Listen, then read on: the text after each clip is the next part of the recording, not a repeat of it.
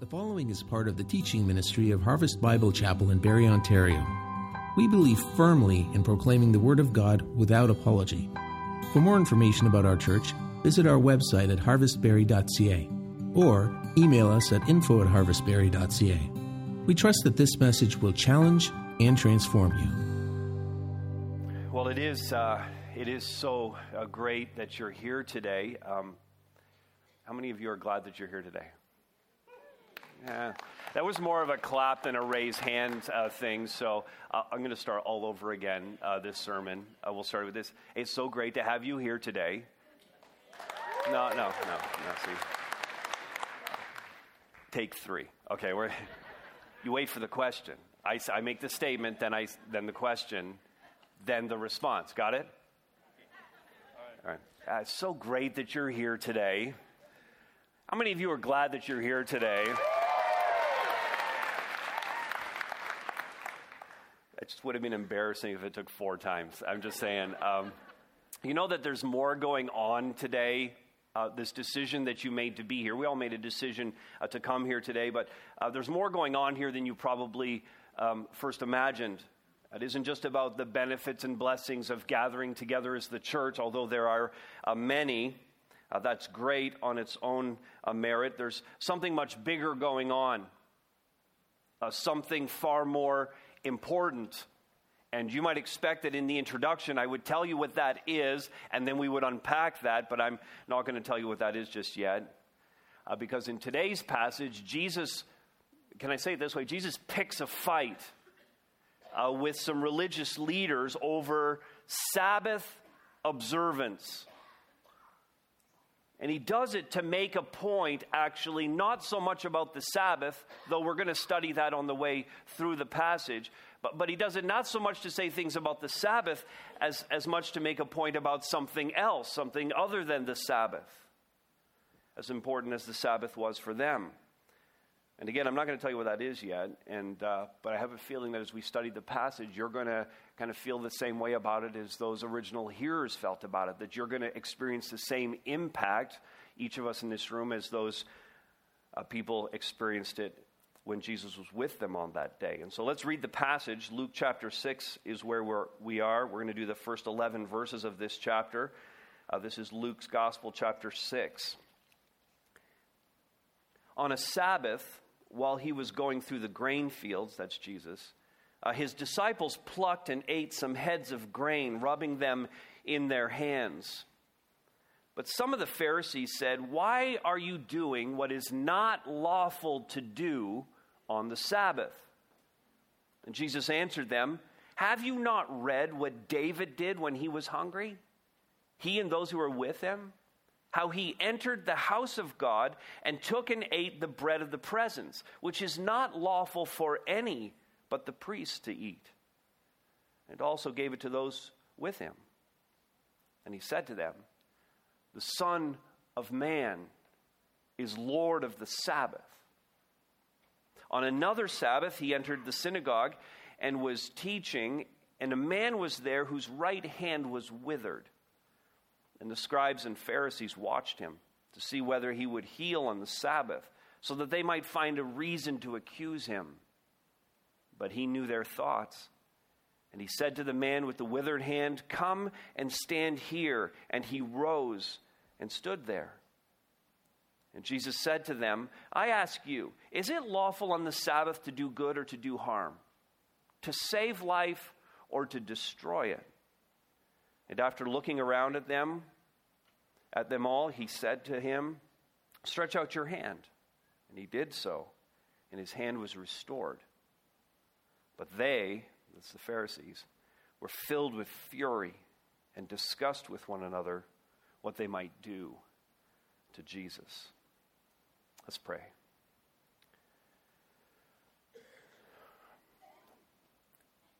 Our God and Father, I pray that um, as we spend this time together this morning in your word and uh, later celebrating, remembering uh, at the Lord's table, God, I pray that you would bring healing uh, to those who are hurting. God, I pray that you would bring growth and understanding to all of us. God, I pray that you would bring a challenge to our way of thinking. And God, that you would do all this by the power of your Holy Spirit and by the preaching of your word in these moments. Father, we thank you for your love for us that makes it possible for us to be here, makes it possible for us to be the church. God, we see it as a true gift from your hand. These things we pray in Jesus' name. Amen. All right, let's talk about this. Real Sabbath rest, we're going to get an understanding of what that is, but real Sabbath rest is experienced when you realize certain things. The first of those is that it's not about the restrictive rules. It's not, Sabbath rest is not about the restrictive rules. Two incidents happened on two different Sabbath days in the text here. And uh, before we get into all of that, though, I think it's important for us to understand what the Bible says about Sabbath. And uh, for that, we actually have to go back to uh, the book of Exodus and see the fourth uh, commandment. Uh, you remember the Ten Commandments, right? Everybody remember those? Uh, do you know that they're found in the book of Exodus, chapter 20? you can turn there if you like. It's also going to be on the screen. So, Exodus chapter uh, 20 and verse 8 is the fourth commandment. And here's what uh, was written uh, for Moses uh, by the Lord uh, Remember the Sabbath day uh, to keep it holy. Six days you shall labor and do all your work, but the seventh day is a Sabbath to the Lord your God. On it you shall not do any work, you or your son or your daughter, your male servant or your female servant, or your livestock or your sojourn. Make sure your livestock don't work. I don't even know how you prevent that. Um, or the sojourner who is with you in your gates. For in six days the Lord made heaven and earth, the sea, and all that is in them, and rested the seventh day. Therefore the Lord blessed the Sabbath day and made it holy or set it apart. Now, quiz, first of all, out of the gates, which day is he referring to here? Day of the week. Which day of the week is it? Which day of the week is it? Okay, Saturday people raise your hand. Sunday people raise your hand. Mm, eh, Saturday right? It's Saturday because this is, we're, we're talking in the context of the Jewish people, of, the, of, of, of, what God had entrusted to them, the first day of the week. Check your calendar, uh, paper ones. Uh, it starts with Sunday, first day of the week, runs through to Saturday. If you've always wondered why that is, it's because Saturday is indeed the seventh day. And God created on all the other days, the Sabbath uh, is Saturday. And, and so, what we have here in Exodus chapter 20 is that's pretty much the sum total of what the scriptures have to say about uh, the Sabbath. Uh, don't work, rest from work. And not a lot of specifics beyond making sure your livestock don't work. I suppose that's you're not going to drive them, you're not going to use them to get anywhere, you're not going to work them in the fields. You're going to make sure, in other words, that there's this day set aside from labor. Now, if that's all we have are, are, these verses, then we would all agree that we would have no trouble finding exceptions to the rule. That there might be things that come up where we might weigh it out and go, is this really work or is this not work? That there are nuanced applications of the law that would give us some problems along the way. And we're going to look at how that was handled in a few moments. But back to Jesus for a second. In those first two verses, incident number one on the Sabbath, the holy day set apart, no work. Jesus and his followers are making their way along on the Sabbath day, and they're walking through a grain field, and they're hungry. They didn't have any food with them. And, um, and so they, they plucked some grain from a field that they were passing through, and they took the grain and they just kind of rubbed it in their hands to separate the edible part of the grain and, and, and the chaff that was around it to get rid of that. They were essentially, what they were doing was threshing the grain. And then they were taking the edible part and they were eating it. Now, at first glance, you might say, they, they stole the grain. It wasn't their grain. But in fact, in the book of Deuteronomy, uh, the Jews were given permission that when they were on a journey like that, if they were passing by their neighbor's grain field and they needed to have a little something to eat, that they could actually take some grain and they could eat it. They were not permitted to take a sickle and harvest That would be stealing. But they were allowed to take a little bit for personal use, and was, this was the way God kind of provided for and cared for his people. This is roughly equivalent to one of those ONroutes that you see on the highway. If you're making your way to Kingston, you stop at the ONroute, you pick up a burger and fries, and, and, you, and you keep going. Now, in that case, you pay for it. In this case, God was just providing through the community. You didn't even have to pay for the burger and fries, the grain in this case. So, so the issue was not the taking of the grain. The issue in this case, and the Pharisees are going to bring this up, the issue for them was that they took it on the Sabbath and they threshed it in their hands and they therefore they worked. Now, if you go back to Exodus 20 and you look there and you go, well, I guess by the most stringent interpretation, we might say that they were working. But most of us, in common sense, would say that's ridiculous. Wouldn't we? We would say that's, that's ridiculous. And so that's the kind of incident number one. And the Pharisees all bent out of shape. Uh, not that it happened, but that it happened on the Sabbath. The Bible says no such thing. They're merely making up their own rules. Incident number two happens in verse 6, 7, and 8. And a man was there whose right hand was withered withered, um, paralyzed. Um, it had atrophied in any sense. He, he couldn't use his hand, and it was his, it was his right hand, um, which, uh, no offense to lefties, raise your left hand if you're a lefty. Uh, no offense to you, but the Bible talks about the right hand being the hand of strength. All right, so uh, you can deal with that before the Lord. Um, but the right hand is the right of strength, so this is significant. I mean, you have to ask yourself the question why was it so significant that it was his right hand? Well, it's his hand of strength. Uh, this man was without his right hand, and there was some shame attached to this in the culture. Now, there's nothing whatsoever in the Bible anywhere, in any of the Sabbath laws, that say that healing him was unlawful, but healing is a profession. And therefore, when one heals, one is, help me, they're working. And so the Pharisees, in their minds, those who had created all these other rules to attach to the Sabbath, they were like, You're working. If you heal him, you're working. They had all these extra written interpretations and applications of the law that included this stipulation that the only way you could heal or help to bring healing to somebody was if it was a life threatening situation. Now, this man presumably had lived with this withered hand, this paralyzed hand, for some time. So, this was not a life threatening situation at all. He was not in danger of dying. Therefore, in their minds, hey, listen, you can wait another day to be healed. And what we find from the text is Jesus has a problem with that. And I'm so glad he had a problem with that. These Pharisees were essentially saying, hey, you know what? Your stuff, suffering's not so bad that it couldn't go on another day. And who among us as human beings should be judging whether or not a person's suffering should be continuing another day?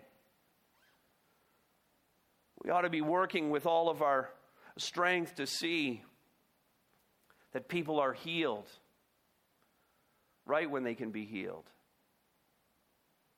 You know, and Jesus, in saying all of this, is not denying the importance of the Sabbath. It's important to say this at this point.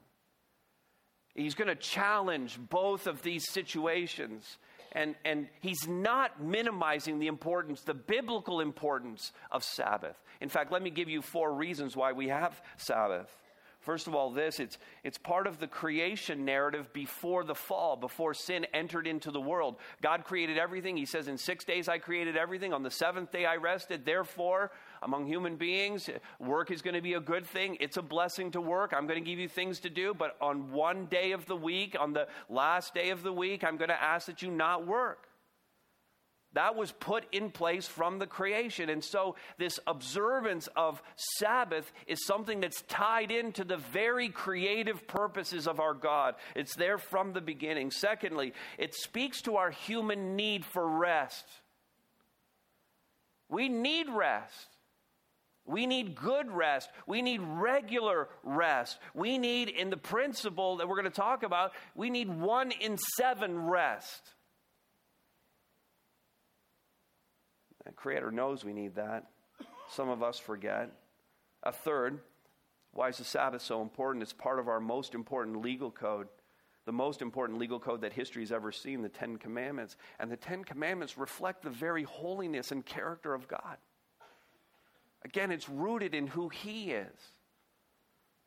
And then, fourth, Sabbath prefigures our final rest in eternity with our God when everything that wearies us will be done away with. All of our labor, all of our striving against sin, death itself that wearies us is going to be done away with. And so the, the taking of a Sabbath is like this, it's like this prophecy. It's, it's this weekly prophecy where we're going, this is awesome that I get to rest today, but it's just a taste of, of what I'm going to get someday when I'm with the Lord. Jesus upheld all of this, but the, the Jewish people made Sabbath observance this litmus test of obedience and faithfulness to God in a way that God never intended. The problem was that it became mere observance and not an act of the heart. And the rules that they made that were not from the Bible made the Sabbath oppressive rather than joyful. And to be honest with you, I, we've had the same problem where we've attached rules to things that God has said, non biblical, extra biblical rules, if you will, to things that God has said that have actually taken the joy out of walking with Christ and serving Him. We have trouble distinguishing, for example, let me show you this uh, up on the screen. We have trouble distinguishing between command, principle, and application. I hope that this is helpful to you. We have trouble distinguishing between these three things as the Pharisees were having trouble distinguishing between these three things in the passage. Let me give you an example of this. Let's talk for, for, for a moment outside of the Sabbath discussion to help us understand it, and then we'll bring it back to the Sabbath discussion. But let's talk about uh, alcohol the command in scriptures, the, the clearest command that we have about alcohol in the scriptures is Ephesians 5.18 that simply says this, uh, be not drunk with wine. Uh, be not drunk with wine. By the way, that doesn't uh, therefore mean that you can be drunk with beer. Do we all understand that? Some of you are not willing to admit that that's not what it means. Um, be not drunk with wine uh, is not uh, a blanket prohibition against all alcohol. In fact, search the scriptures, all parts of the scriptures, beginning to end, and you will not find a single direct prohibition against drinking alcohol. I hope you all uh, believe that and know that to be true. So, but the command is be not drunk with wine. The principle is this. Okay? The principle is that any impairment hinders self control and leads to situations where we hurt ourselves and others. Okay, I see a lot of nodding heads. That's probably because you've had some experience with this, as I have. We know the truth of this. I'm going to read it again. The principle is that any impairment hinders self control and leads to a situation that causes us to hurt ourselves and others. Now, the application coming out of that be not drunk with wine Impairment, impairment causes hurt because of lack of self control. Now, the applications are varied. And people can take the application of this command and principle applied in all kinds of different ways. Let me give you some examples. One person um, may choose uh, for themselves, based on what they know of the scriptures, to drink uh, in moderation and only in certain situations. So I'll drink if I'm at a wedding and there's wine, I'll have a glass of wine period. I'll have, uh, I'll have, a, uh, I'll have a can of beer with the, with the game on Sunday. That's it. Once in a while, on special occasions, they drink in moderation. Alcohol is not, is not like a defining thing for you or for your family, but if it, if it happens, I, I can drink, and I, I'm never giving myself to drunkenness. That's one way that a person could apply that. Another may choose um, abstinence. I just feel like I need to take a full step back from that. And I could speak from personal experience. I am an abstainer. I've not had anything to drink uh, since before I was actually legal to drink.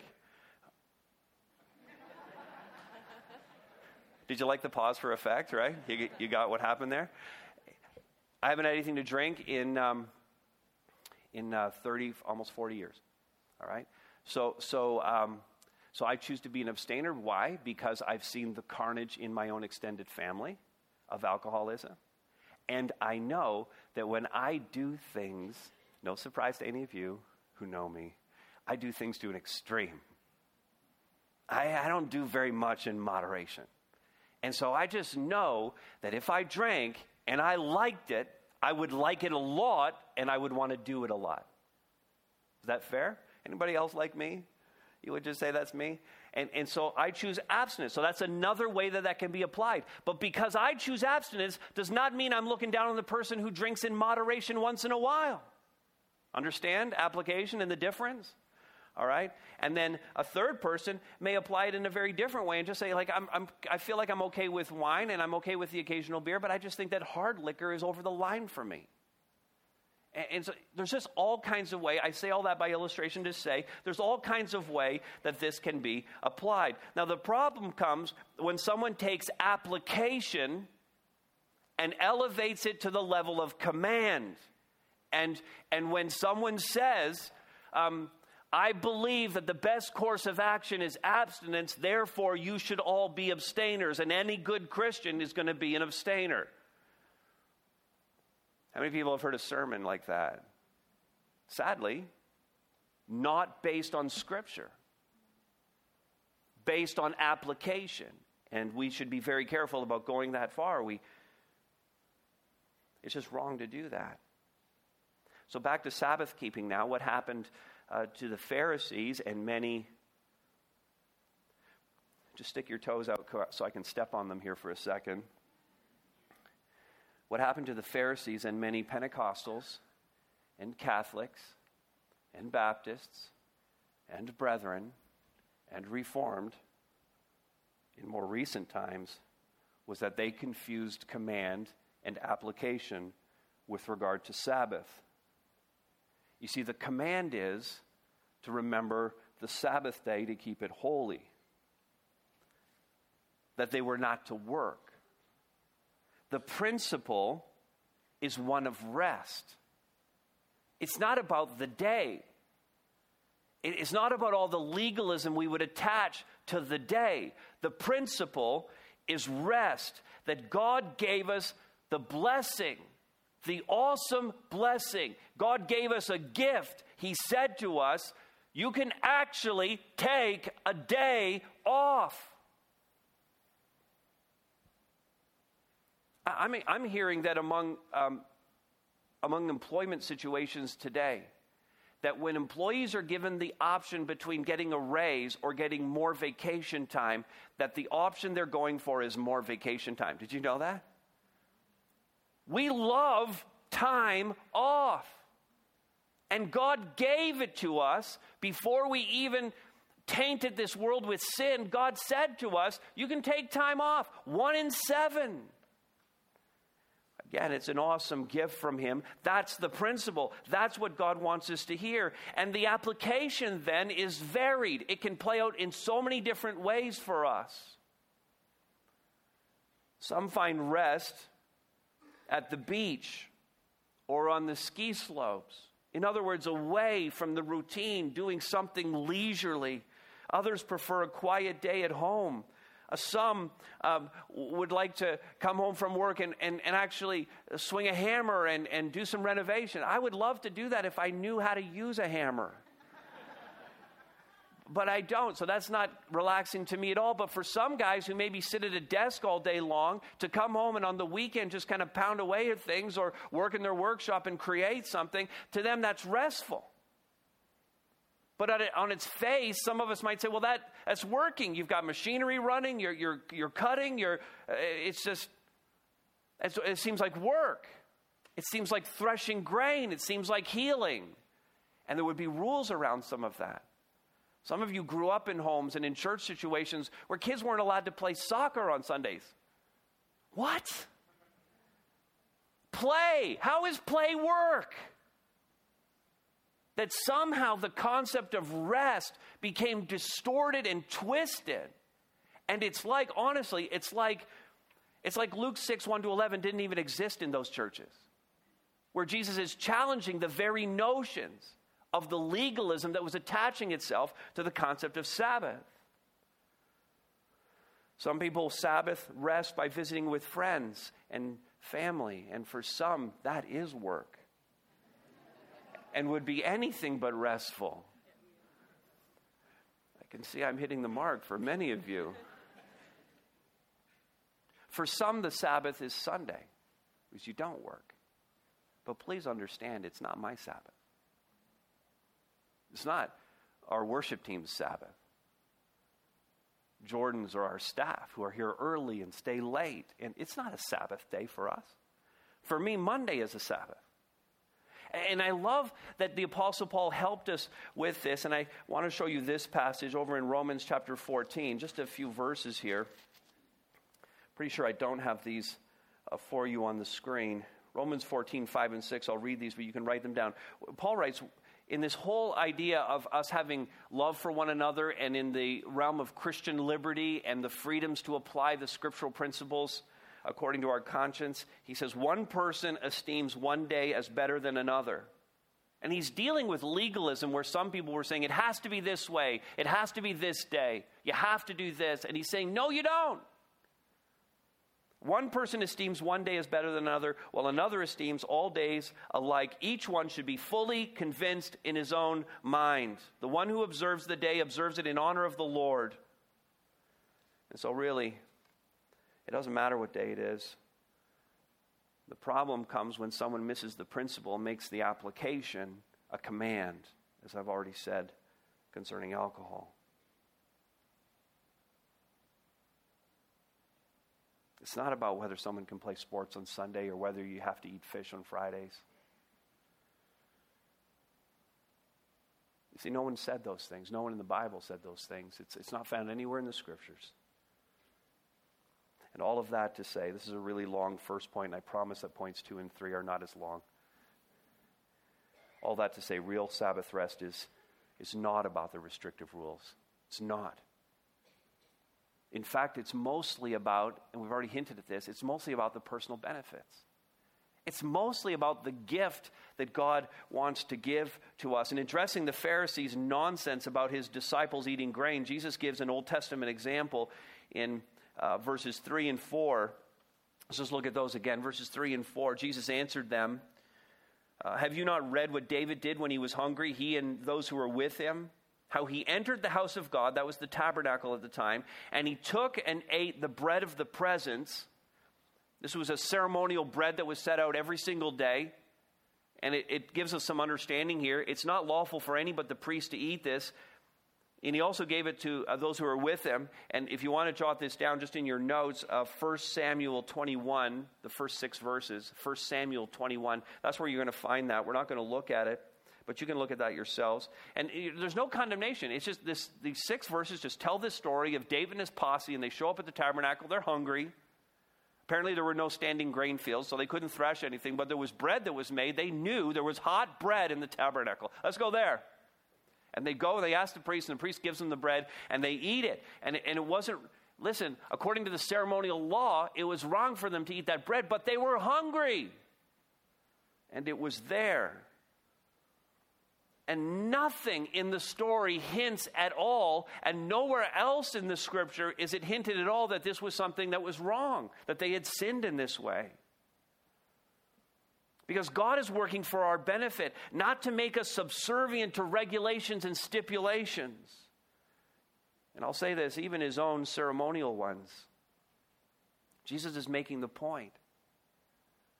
Just be so good for us to hear this again. It's not about the rules. It's not about the rules. The ceremonial law is never meant to be absolute in its application.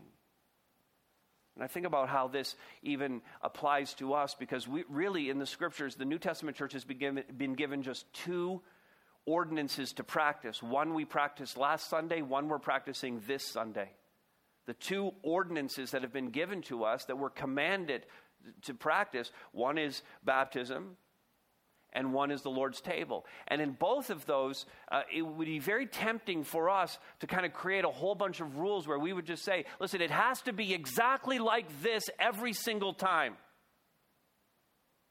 And then to oppress people with that.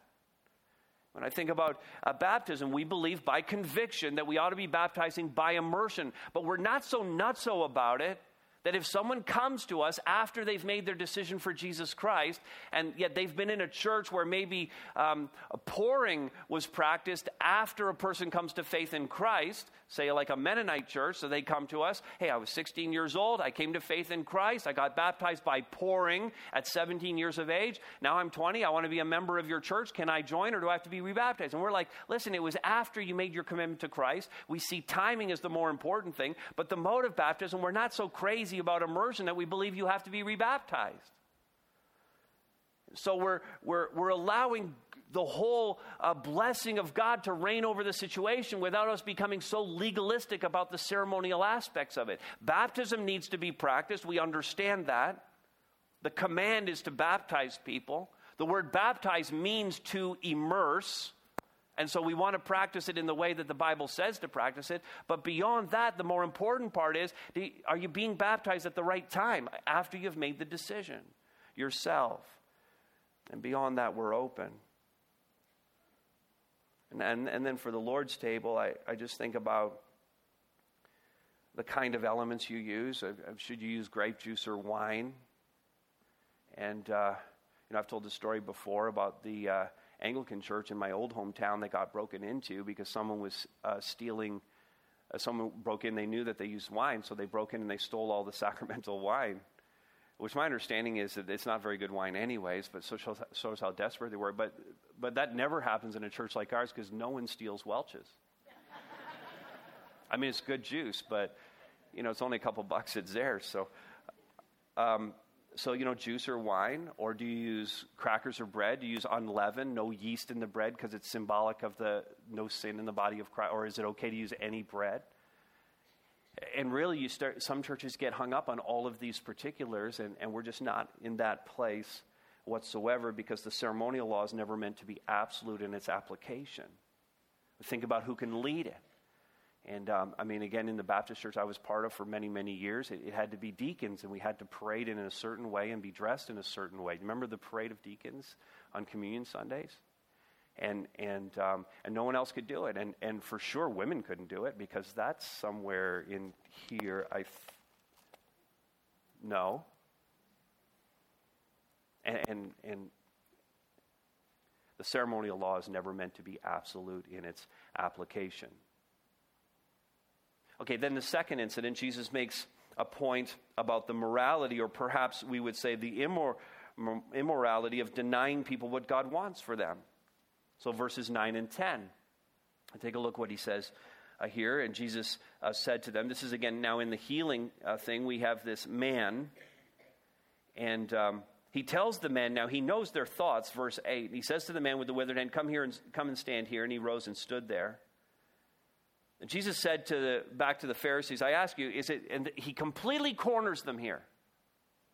Is it lawful on the Sabbath to do good or to do harm, to save a life or to destroy? What, what are they going to say? Uh, destroy and hurt people. But that's what he's painted them into this corner, or they've painted themselves into the corner with their rules because now they're actually watching to see if he's going to do something good for somebody on the Sabbath. And their preference by watching for this is that he wouldn't help this man, that this man can suffer for another day. It's so ridiculous. Jesus said to them, I ask you, is it lawful on the Sabbath to do good or do harm, to save a life or destroy it? And after looking around at them, is there any answer from them here? I mean, I don't know what they're doing at this moment, looking at their own feet, looking at each other, staring at the sky. Nothing comes out. There's no answer. He looks around at them all and he said to them, He says to the man, Stretch out your hand. And he did so, and his hand was restored. If this isn't Jesus picking a fight, I don't know what is. He's provoking this situation. Do you see it? He's provoking it. He's looking for a situation where he can teach those who want to hear the teaching, but challenge those who are in staunch rebellion to him.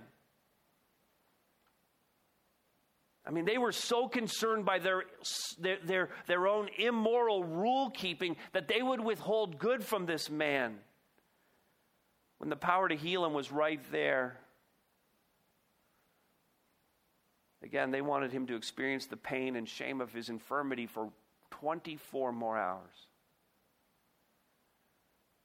I love this verse from Proverbs 3:27, "Do not withhold good from those to whom it is due." When it is in your power to do it. You see a need? You see someone hurting? You have the capacity to alleviate the hurt, and you walk away without doing something about it? We ought not to be doing that. That's what these Pharisees were doing. They knew this verse. You see, in Jesus thinking about the Sabbath as he sees it, this isn't something that ought to restrict the feeding of the hungry. If you're hungry, eat. If you need to thresh some wheat in your hand, thresh. It's not supposed to be something that hinders the healing of the sick, but just the opposite. It's the Sabbath is supposed to bring blessing. It's supposed to bring healing. I mean, how many of us, as we go on vacation or we take a day off and, and we really take it and we really get the rest, we would actually use the word healing to describe what just happened to us. I mean, I've been working uh, three weeks straight, and I finally got a day off, and I felt so good at the end of it. I felt so refreshed. That's healing. That's the good thing that God wants for us. It's to bring blessing, relief, rest, healing, to satisfy us. It's a gift from the Father to his children. And so let me ask you at this point how good are you at taking Sabbath? Are you good at it? Are you good at taking rest, of ceasing from work, of, of changing it up regularly? You see, because in, in society, I, I just have a feeling that we're all just a, a pretty tired bunch. Our society kind of says that we have to go hard all of the time. It's the, the Western mindset, it's the Protestant work ethic. We're driven to achieve more, to work harder.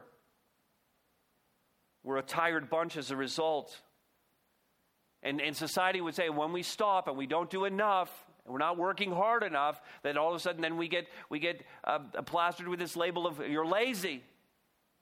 And I'm not saying that there aren't lazy people around, and there are, and the Proverbs speak in spades to those who are lazy, who are sluggards. Uh, but that's a totally different sermon, and we're not there today.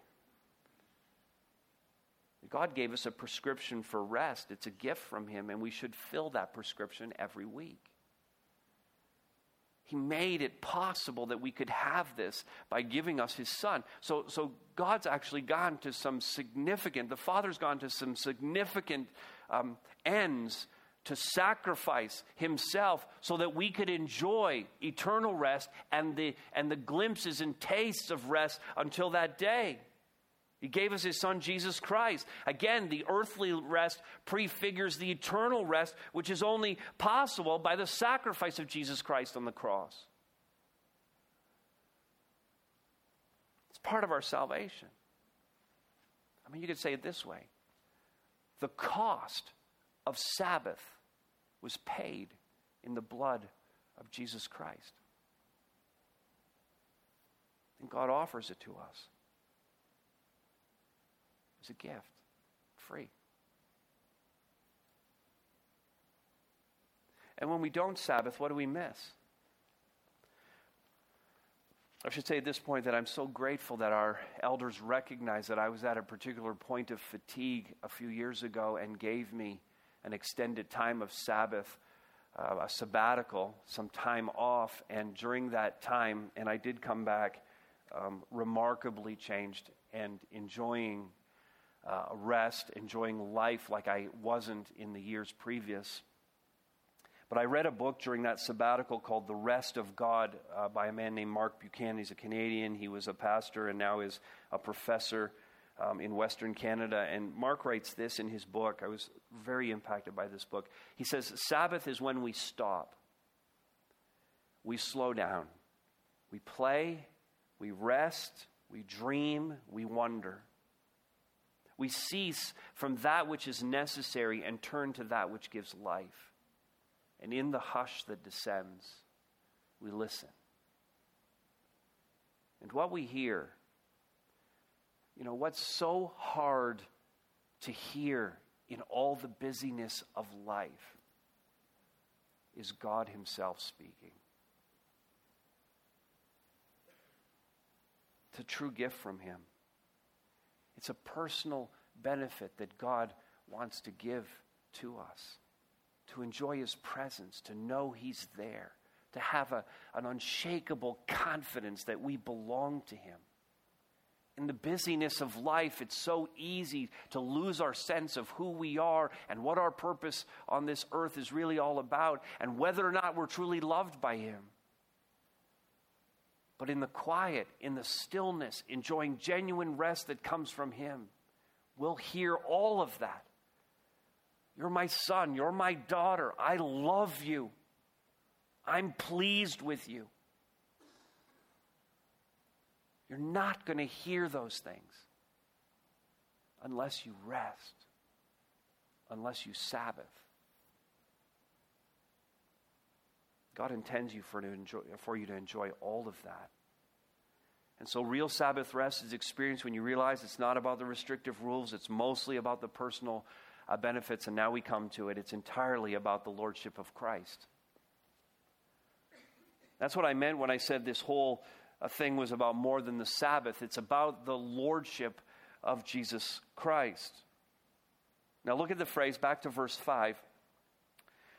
And he said to them, Again, this is in the context of where they're challenging the disciples eating the grain.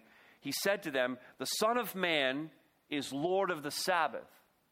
Now, the Son of Man is a reference to himself, it's a strong declaration of his divinity. He's revealing something about who he is in this very moment, the Lord of the Sabbath. And the question that I think is is the most important part of this whole discussion is this. Is answer this question. In that phrase, the Son of Man is Lord of the Sabbath, what's the most important part? The Lord part or the Sabbath part? It's the Lord part. And, and the problem is that the Pharisees had elevated the Sabbath part that Sabbath was more important than the very authority of God, more important than the Word of God. And beyond that, all of the rules, all the stipulations, all the add ons that they had brought were more important than the Lordship of their God. And our tendency is to do what the religious leaders did to make it about the day, to make it about the thing, to get so caught up in the rites and rituals of religion, whatever they might be. But it's not about that at all. I mean, Jesus is taking this discussion about the Sabbath and using it to his advantage to say something about himself. And when we figure that out, it has far reaching implications for our lives, way beyond the observance of the day it affects our actual worship of Christ. It impacts how we walk with Him. It influences the way we serve Him and work for Christ. Every decision I make, it colors every relationship I have when I acknowledge the Lordship of Christ. It has an all encompassing, life altering impact on me and the people around me when I acknowledge the Lordship of Christ. When he says the Son of Man is Lord of the Sabbath, he's revealing that he is the Son of God, that he is very God of very God. He's revealing his divinity by exercising his authority over this biblically prescribed high priority observance of the Sabbath. And he's asking everyone in the room. He was saying, Everyone to everyone in that room, and he's saying it to everyone in this room. Will you acknowledge my authority over your life? Will you surrender to my lordship beyond all the rule keeping? Are you going to follow your way or God's way? And even now in this room, I can sense that as I say that, that there are those who are resisting and, and don't want to surrender their life to Christ in this way. Whenever authority is being exercised, I think we can count on resistance to authority, don't you think? Whether that's at a human level or not. Without exception, where God exercises authority, man exercises his futile, his futile resistance to that authority. It's a given. I mean, here we are in the very earliest encounter, encounters of Jesus in the gospel. We're in the first, the early part of Luke. And, and Jesus is already facing this intense opposition. And you can tell that there's a conflict over the lordship of Christ, over the authority of God in their lives. You can tell because of their reaction to him in this moment. Verse 11. We see this devious and deadly plan that's beginning to form already. But they, the Pharisees, were filled with fury. I mean, they were out of their minds with rage. It's violent. And they discussed with one another, one another what they might do to Jesus. These are the earliest days of his ministry. It's years yet before he'll be arrested and crucified, but already they're plotting. They're so fed up with his exercise of authority because they knew they're losing their grip on things. And you know, his own disciples are they're confused about it. They, they, don't, they don't fully understand what Son of Man means. They're, they're not fully getting that they're walking around with someone who's claiming to be God.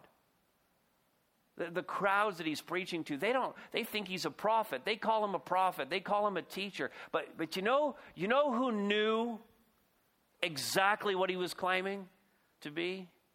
The Pharisees. They understood it because it's the only way you can explain their rage. They knew exactly what he was saying, what he was claiming to be. And thus the plot to get rid of him and to crucify him. But it's no matter. The Pharisees can't thwart his plans or who he is. And any rebellion in this room is as nothing to him. He can break through it. Because at the end of the day, no matter what, Jesus is Lord. Jesus is Lord. Amen? Jesus is Lord. He's Lord over the Sabbath. He's Lord over creation. He's Lord over government and economies. He's Lord over this church. Jesus is Lord over your family and over your marriage. And He's Lord over you.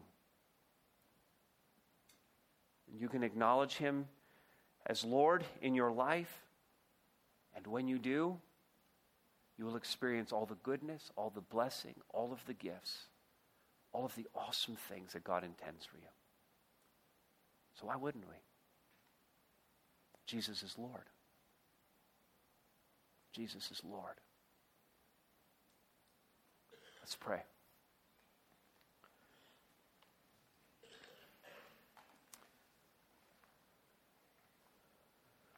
Father, it is uh, an awesome thing to um, to be confronted with your authority in our lives. And I know uh, that it's uh, tough for every one of us in this room, and we would be lying. We would be as Pharisees if we were to deny that.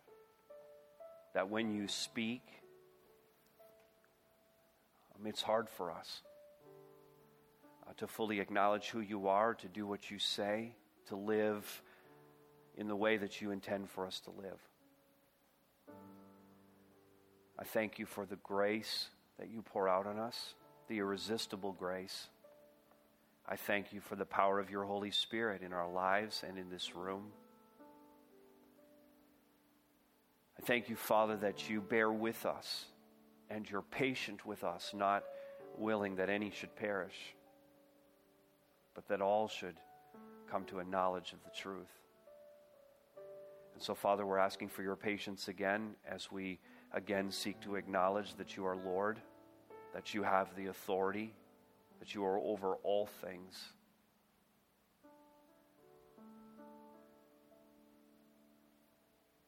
Father, I pray that your presence would be in this room as we continue our worship and as we uh, take the time to remember the death of the Lord Jesus Christ. We thank you for the awesome gift that he is to us. We thank you for the inexplicable love that you've shown to us. Thank you for rescuing us from our sins, for the abundant life here. God, we thank you for the promise of eternity forever with you. And so, as we take the cup and the bread today, as we remember the shed blood of our Lord and his body given for us, Father, I pray that the very presence of our God would be here in this room. And I pray this in the name of the Lord Jesus Christ. Amen. Thanks so much for listening. We always love hearing about the work God's doing in our listeners. If God's been doing a work in you, send us an email at info at harvestbarrie.ca. And remember, you are loved.